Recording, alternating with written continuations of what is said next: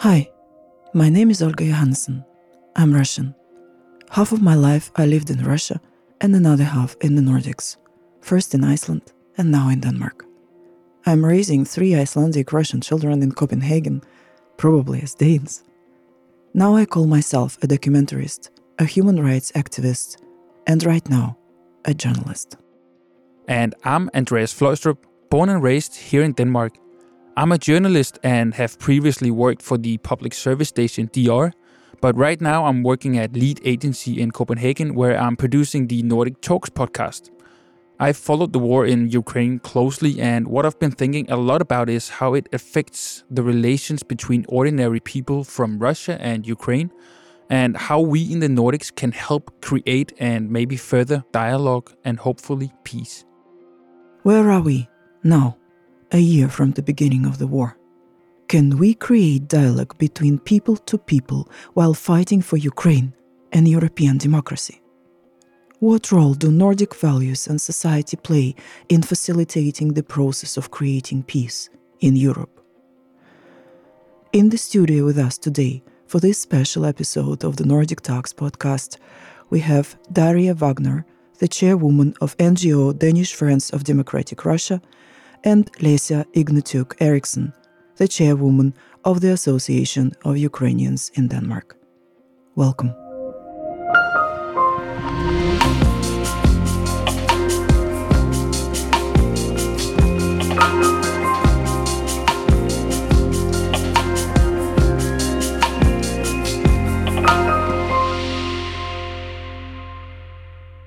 I will uh, start and ask the first question to you, Lesia. How did you end up in Denmark? I come almost 12 years ago. I married to Danish man, and uh, I should to say it was not easy trip for me because I was quite a successful woman in Ukraine, and uh, when I married and moved, I think it will be so easy here. But Denmark is different society, and you need to start from the zero, from the start again. But I manage, and already for 12 years I live here. How did you learn the news on the 24th of February about Russian troops crossing the border of Ukraine? Oh, it was tough. Uh, I remember my husband come with a cup of coffee to me, and uh, I just cannot understand. It was six o'clock in the morning. Why he's shaking, his hand shaking, and uh, the cup, all the sounds made, and I looking at him, and uh, I, I think he it just take him 15 seconds when he says Russian is bombing Kiev and it's where my I coming from and where my parents live. And uh, you know something was in me totally broken in that moment because I was through these people who don't believe that war will be I, when the Danish uh, TV invite me to talk about the possibility that uh, Russians will invade Ukraine, I will say no. I think it's propaganda. There's no will be war. I don't believe in this. And personally, I was in the December uh, with my kids, my husband in Kiev, visit my parents. And now I'm thinking, what had happened if I was do it, for example, when if it's war starting that time. How did you feel and how did you react to this news? You know, maybe uh, first time in my life, my kids was not on the first place for me. I said to my husband, now you need to you need to be to their mother and father because on the 30 minutes my phone is starting to call and i think first day i have 160 calls because people say we need to do something, we need to help, we need to, and it was just not only Ukrainian, it also was Danish people who was with us on the demonstration the day before, and they says we just will be drive to the border, Ukrainian Polish border, and help. We just will be, uh, we just will be help to collect humanitarian help and. Uh, I was feeling a, a, big pressure, but in, in some way I was understand that we need to do something and for uh, for part of me still was not believe that it happens. Daria, when uh, when and how did you come to Denmark?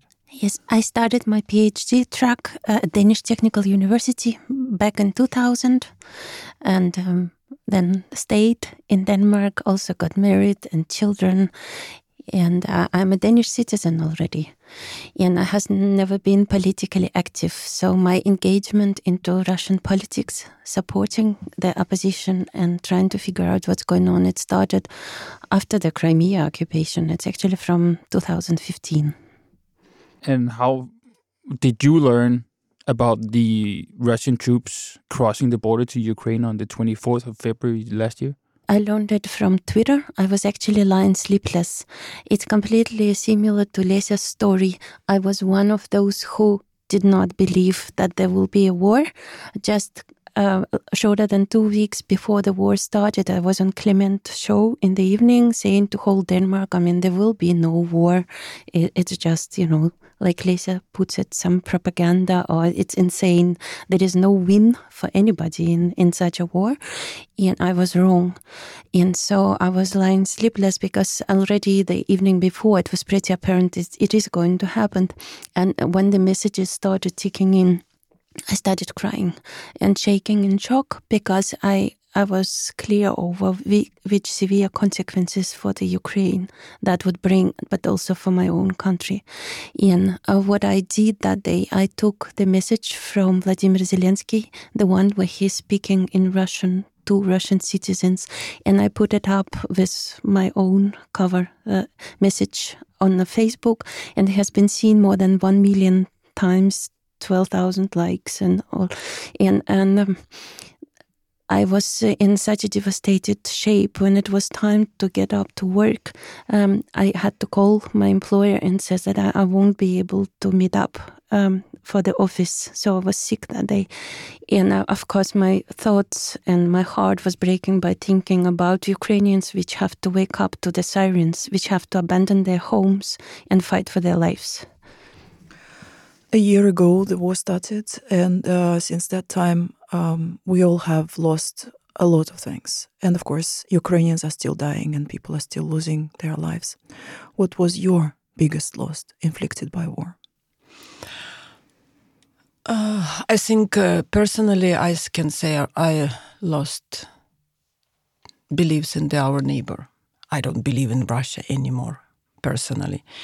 I don't believe in Russian culture. I even don't want thinking about this because I lost belief that we can actually have a dialogue in with Russia before we win the war. What has been like the the hardest part for you?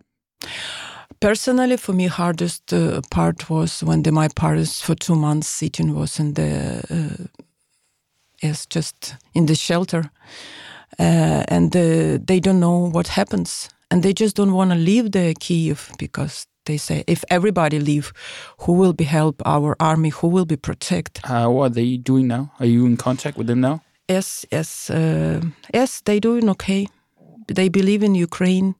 My mother was helping uh, Ukrainian uh, troops with uh, also with humanitarian helps, and uh, of course it's very difficult for everybody. It's very difficult because for me they don't want to leave Ukraine and it's also very difficult for them because it's people who is an older generation who is uh, coming from after second world war like generation and they they they parents see the war and uh, for them it's very difficult to believe because they was live in the Soviet Union and where we was one country. I was born in the Soviet Union where we was one country, yes, and they it's very difficult to was believe for them that this also was happening. But my parents was first who said to me that war is coming, and I was don't believe in that. You know, it was very difficult to see my university in Irpin city who is not in exist anymore. And hear a story from the uh, my friends who was be raped whose parents was killed. This is pain i even cannot explain. How is it talking about it now to us uh, if I, if I should be straight to you, so I think all this idea with a dialogue with Russian and its provocation, because I don't understand, I don't see reason why the Russians people need to have a dialogue with Ukrainian, how it's help. We Ukrainians want to see actions. We want to see Russian opposition with a demonstration here in Denmark on the street. We want to see that opposition try to push Russian people to stop against this war, but we don't see it. And this is why I don't think I don't see reason why the Russian people uh, need to have a dialogue. We Ukrainians need to have actions. For me personally, it's now like a seat in the room with a raper I don't talk about Daria and you, but like in general Russian, who is still raping after one year, and you asking him for dialogue. You know, for start, you need to stop raping us. You need to withdraw and then restore uh, uh, uh Ukraine, and then we can have a dialogue. Thank you for the very honest answers. Um, I want to ask Daria the same question. How did the war affected you personally? So I'm I'm in constant sorrow. Um, I have never cried so much in my entire life. Then there are broken relations in the family. These people who are in favor, eh, supporting Putin's military operation, as they call it, uh, in very cowardice way, um, these people I cannot talk to anymore, and I don't think we will ever have a normal relation ever. My niece, her husband, has been conscripted just from the beginning of the war, and he's in hiding. He didn't want to go to the military, and he didn't want to kill Ukrainians. And I have two brothers, which also in the conscription age, and they so far managed to stay away, but it's a matter of time, I'm afraid, as the things develops. And um, other personal consequences, it's uh, since the war started, we have created an NGO, Danish Friends of Democratic Russia. It is now proposed uh, uh, by, by, law proposal in, in State Duma to be declared uh, undesired or maybe even extremist organization. We don't know which one it would be, but it would be for sure one or the other.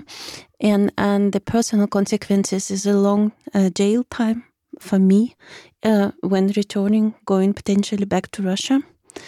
So there's a lot of uh, of personal consequence, even though I live in a democratic and open country where I can freely uh, support Ukraine and I freely organize the demonstrations against the war against Putin. We have organized many of these events throughout the last year. Uh, it's still not without a consequence. Have you Daria, as a Russian, have you experienced since the war started a change in how people see you because you are originally from Russia? I'm I'm very grateful that to my life that I'm living in Denmark, and uh, it's here it's individualistic approach i'm being judged by danish population by my words and by my actions not by my nationality personally i haven't experienced any discrimination based just on the fact that beside Danish citizenship. I also still have the Russian one. Um, yes, I find myself in a lot of discussions on different radio programs and, and so on, where um, that we are talking about should the whole Russian cultural event be forbidden? Should should one send out all Russian citizens out of Denmark? Should the visa restrictions for coming to Denmark be even harder? Yeah, and so on. So, yes, I, I find myself in a defending position, but it's completely natural. And I'm deeply ashamed of what my countrymen are doing in Ukraine. Lesia, has your views on Russians changed since the war started? Russian people? Of course. How? Personally, I know Daria. She was with us uh, on the first demonstration when we start. Personally, I have okay relation with her because I know she not support Putin. But as a collective Russians, yes, or uh, as a um, leader of opposition, I have a lot of questions to her. I think they do not enough. But can I ask Daria? Yes. You know, uh, like uh, we Ukrainians have one question: so why the millions of Russians cannot just go outside the streets like Ukrainians make it in the Maidan. It was not millions, but it mm-hmm. was many. Then, then war can be uh, over. There, there are two misunderstandings in this question. One is that that Russian population is not protesting, and they are protesting since the 24th of February 2022. Uh, both in Russia and in, in the occupied Crimea territory, it's over 20,000 has been detained and put in jail, prosecuted. Many got sentences and many got administrative uh, penalty. That's fine, big fine they have to pay. So people are being prosecuted, and police is being very brutal. There are 413 documented uh, incidents of torture, and that's just the official numbers where a defender has been called to the police station after the detention. Many of these people who are detained, they refuse them the medical help. There are documented cases, ambulances not being called, and defenders are not being called. So the real numbers could be much higher than this 20,000. So one and still people are coming out. There are protests every day. There has been only 18 days where none has been detained.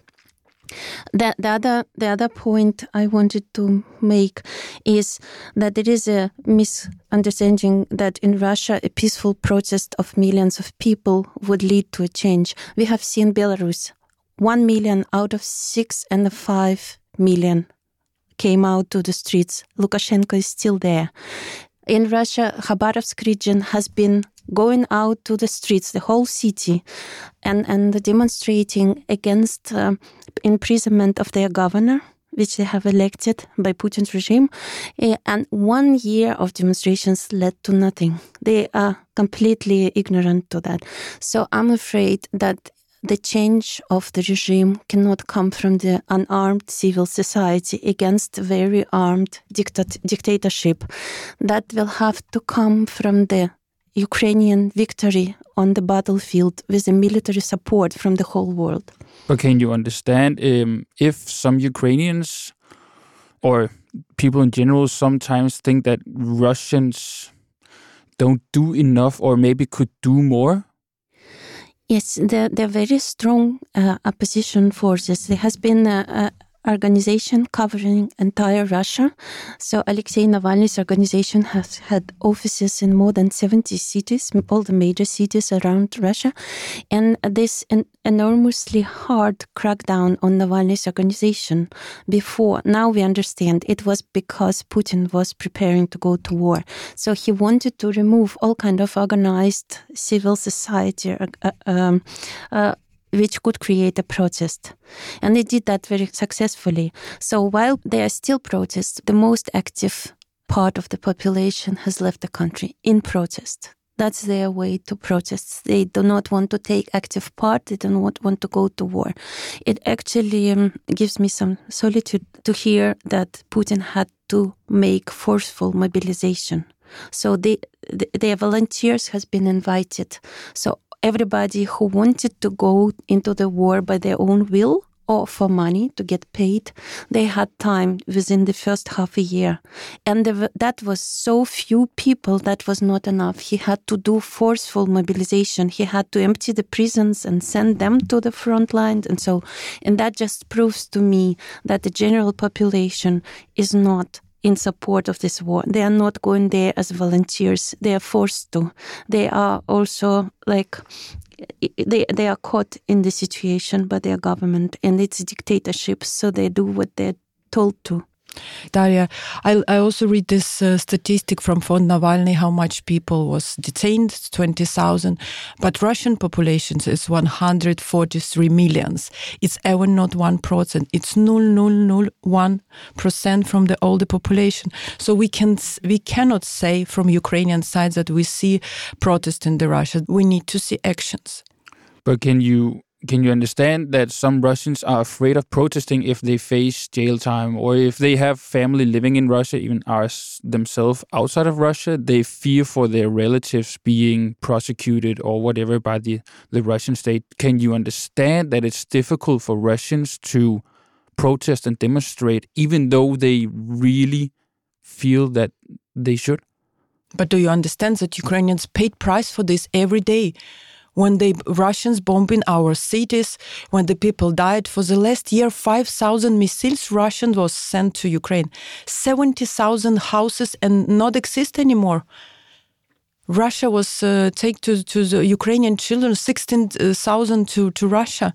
We paid price for this, that Russian was active. I know, but but um, can you still understand it that some Russians they want to demonstrate, but then they maybe don't have the courage. Sorry, even though sorry, this is uh, this is not brave for me enough. This is not explain. If if you see the people died every day, you should do something. I would also like to add for Lesia to make it maybe easier to comprehend, not not to forgive, but just to understand the situation. So, according to the official statistics, there are several million Ukrainians. It's in between one and a half, according to the three million and three million uh, uh, Ukrainians, Ukrainian citizens living and working in Russia, and they're still in Russia. And the reason why these uh, three millions are not taken to the streets, it's the same. It's the oppression machine the repression machine it's it's horrible but can you understand the frustration from the ukrainians Absolutely. towards people living in russia not showing have the courage to show that they are against the war? Absolutely. Uh, russia has a horrible history. It's not to justify anything but i'm just saying russians as very few countries in, in the world, uh, they, they, are very aware of how brutal the state machine can be.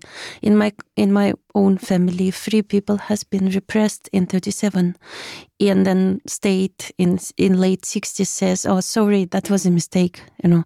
But Russians, of all people, they know that if state machine is against something, they mean business and it's very brutal machine. So it does not surprise me because the personal safety always comes first. If I would be facing here in Denmark, you know, 10 years of jail by naming war a war, I probably wouldn't say anything either. I'm ashamed to say so, but I completely understand why it's not going to come from within the population. Do you think that there will ever be a democratic Russia if the people of Russia don't start to show what they feel and protest against the regime? Um, yes, uh, once the condition given, I'm absolutely sure that the Russian society will very quickly develop into democratic European way. We just need the possibility for that. Right now, there is no possibility. That's why I'm continuing to be so active uh, because I hope that once with Ukrainian victory, there will be a, an opportunity, a historical window of opportunity to make a change in Russia, then we will be ready. Lesia, listening to Daria and what her organization is doing to promote democracy in, in Russia, do you see in any way that the two organizations you are a big part of, do you see that you can work closer together in the future that you are doing now to fight the same thing but from different sides? Andreas, we need to concrete steps. We need to see that there's actions. We don't see it now. This is what we need right now. So just sit and talk. You know, we the Ukrainians, we don't have a time to talk. We just need to fight. We need to be sure that it's uh, that world understand. We we hear the Russian propaganda. Yes, we don't hear Ukrainians' voice so much. What we think about this?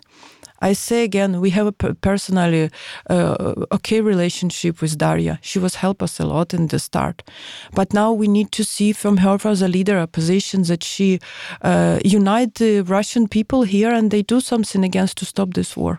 Daria, do do you agree that you could be more present? We have uh, organized very regular events. It's once a month at least. We have uh, a protest um, by the Russian embassy. So uh, I do not agree that we do not do enough. Also compared to average Danish population, and I see myself as Danish. You know, my whole grown-up life being in Denmark. Um, I, I think I do a lot. Yes, Ukraine needs much more help but that we have to demand from everybody living in Denmark, uh, despite their religion, race, uh, sexual orientation, and nationality. But the question that uh, worries me, and I would like to ask also, is the peace between Ukraine and Russia ever possible? It's question to me. Mm. You know, today in the morning I open and uh, read our Prime Minister Shmyhal said uh, answer this question to the Germany's. I think it was Bild, and he says, "My personal opinion, it will be take hundred years, because before the peace is coming." you need to will be yes wars need to be over you need to withdraw your troops russian troops you need to rebuild ukraine and then you can start dialogue daria do you think that um, peace will ever be possible between russia and ukraine yes and i hope that the western community will help to make this peace possible and very soon. We have to step up the military help, we have to step up the economical help to Ukraine. And once Ukraine wins and regains all its territories according to the 91 agreement, then there would be a peace. And then uh, it would be largely responsibility of the Russian opposition to make sure that there are significant reforms in, in Russia to make sure that it develops in democratic and European way to make sure that things like that will never happen again. Lesia, how long do you think it will take for Ukrainians to forgive Russians if it ever can be done? But it's not my generation, and I don't think that it's generation of my kids. So, minimum 50, 100 years, I think. Minimum. Why is that? Try to to uh, put yourself in the shoes when there's somebody's coming and rape your kids and killed uh, your wife and this all over. For me, right now, relation between Russia and Ukraine look like you was in the relationship with a person who is abuse you. And this and you try to go away from this abuse and it's kind of you know it's very difficult. This is my this is i just try to explain you why it's difficult but uh, the headline of the nordic talks podcast is act to inspire inspire to act what would you say the listener can do to further peace in ukraine first we ask daria and then we finish with Lesia our main focus is that Ukraine should win this war. So please participate and support Ukraine by all possible means. Again, that could be just liking, sharing the posts, uh, contributing economically, contributing as a volunteer to some of the projects that they initiate. Everybody sh should help much more to higher extent, and we can do more. First, I want to say stand with Ukraine and thank you all civilized world that you for one year they stand in with Ukraine and help us. Because Ukrainian we fight not not only that uh, for our uh, country exist we fight also for Europe. Because we know that uh, war cannot can stop only in Ukraine it can come further. And the last things we also just want to encourage stand with Ukraine because it shouldn't be that in 21st century who is the strongest? It will be uh, god. Everything can do what what they want. Of course i i will be saying it again. Ukraine is like uh, look like uh, david is going uh, against goliath. But you know uh, the bible says that uh, win god not this who is strongest but who is god help so I hope that the all civilized world will be stand with us and we came to the end of this very horrible story soon. Thank you so much for stopping by and participating in this podcast, uh, Lesia and Daria. I think it was very interesting and important to hear what you both had to say. Uh, so thank you very much for coming by. Thank, thank you. you. This was the second episode of a special edition of the Nordic Talks podcast about peace, trust, and people in relation to the Russian Ukrainian war. Listen to the others on nordictalks.com. I'm Olga Johansson. And I'm Andreas Fløjstrup. Thank you for listening.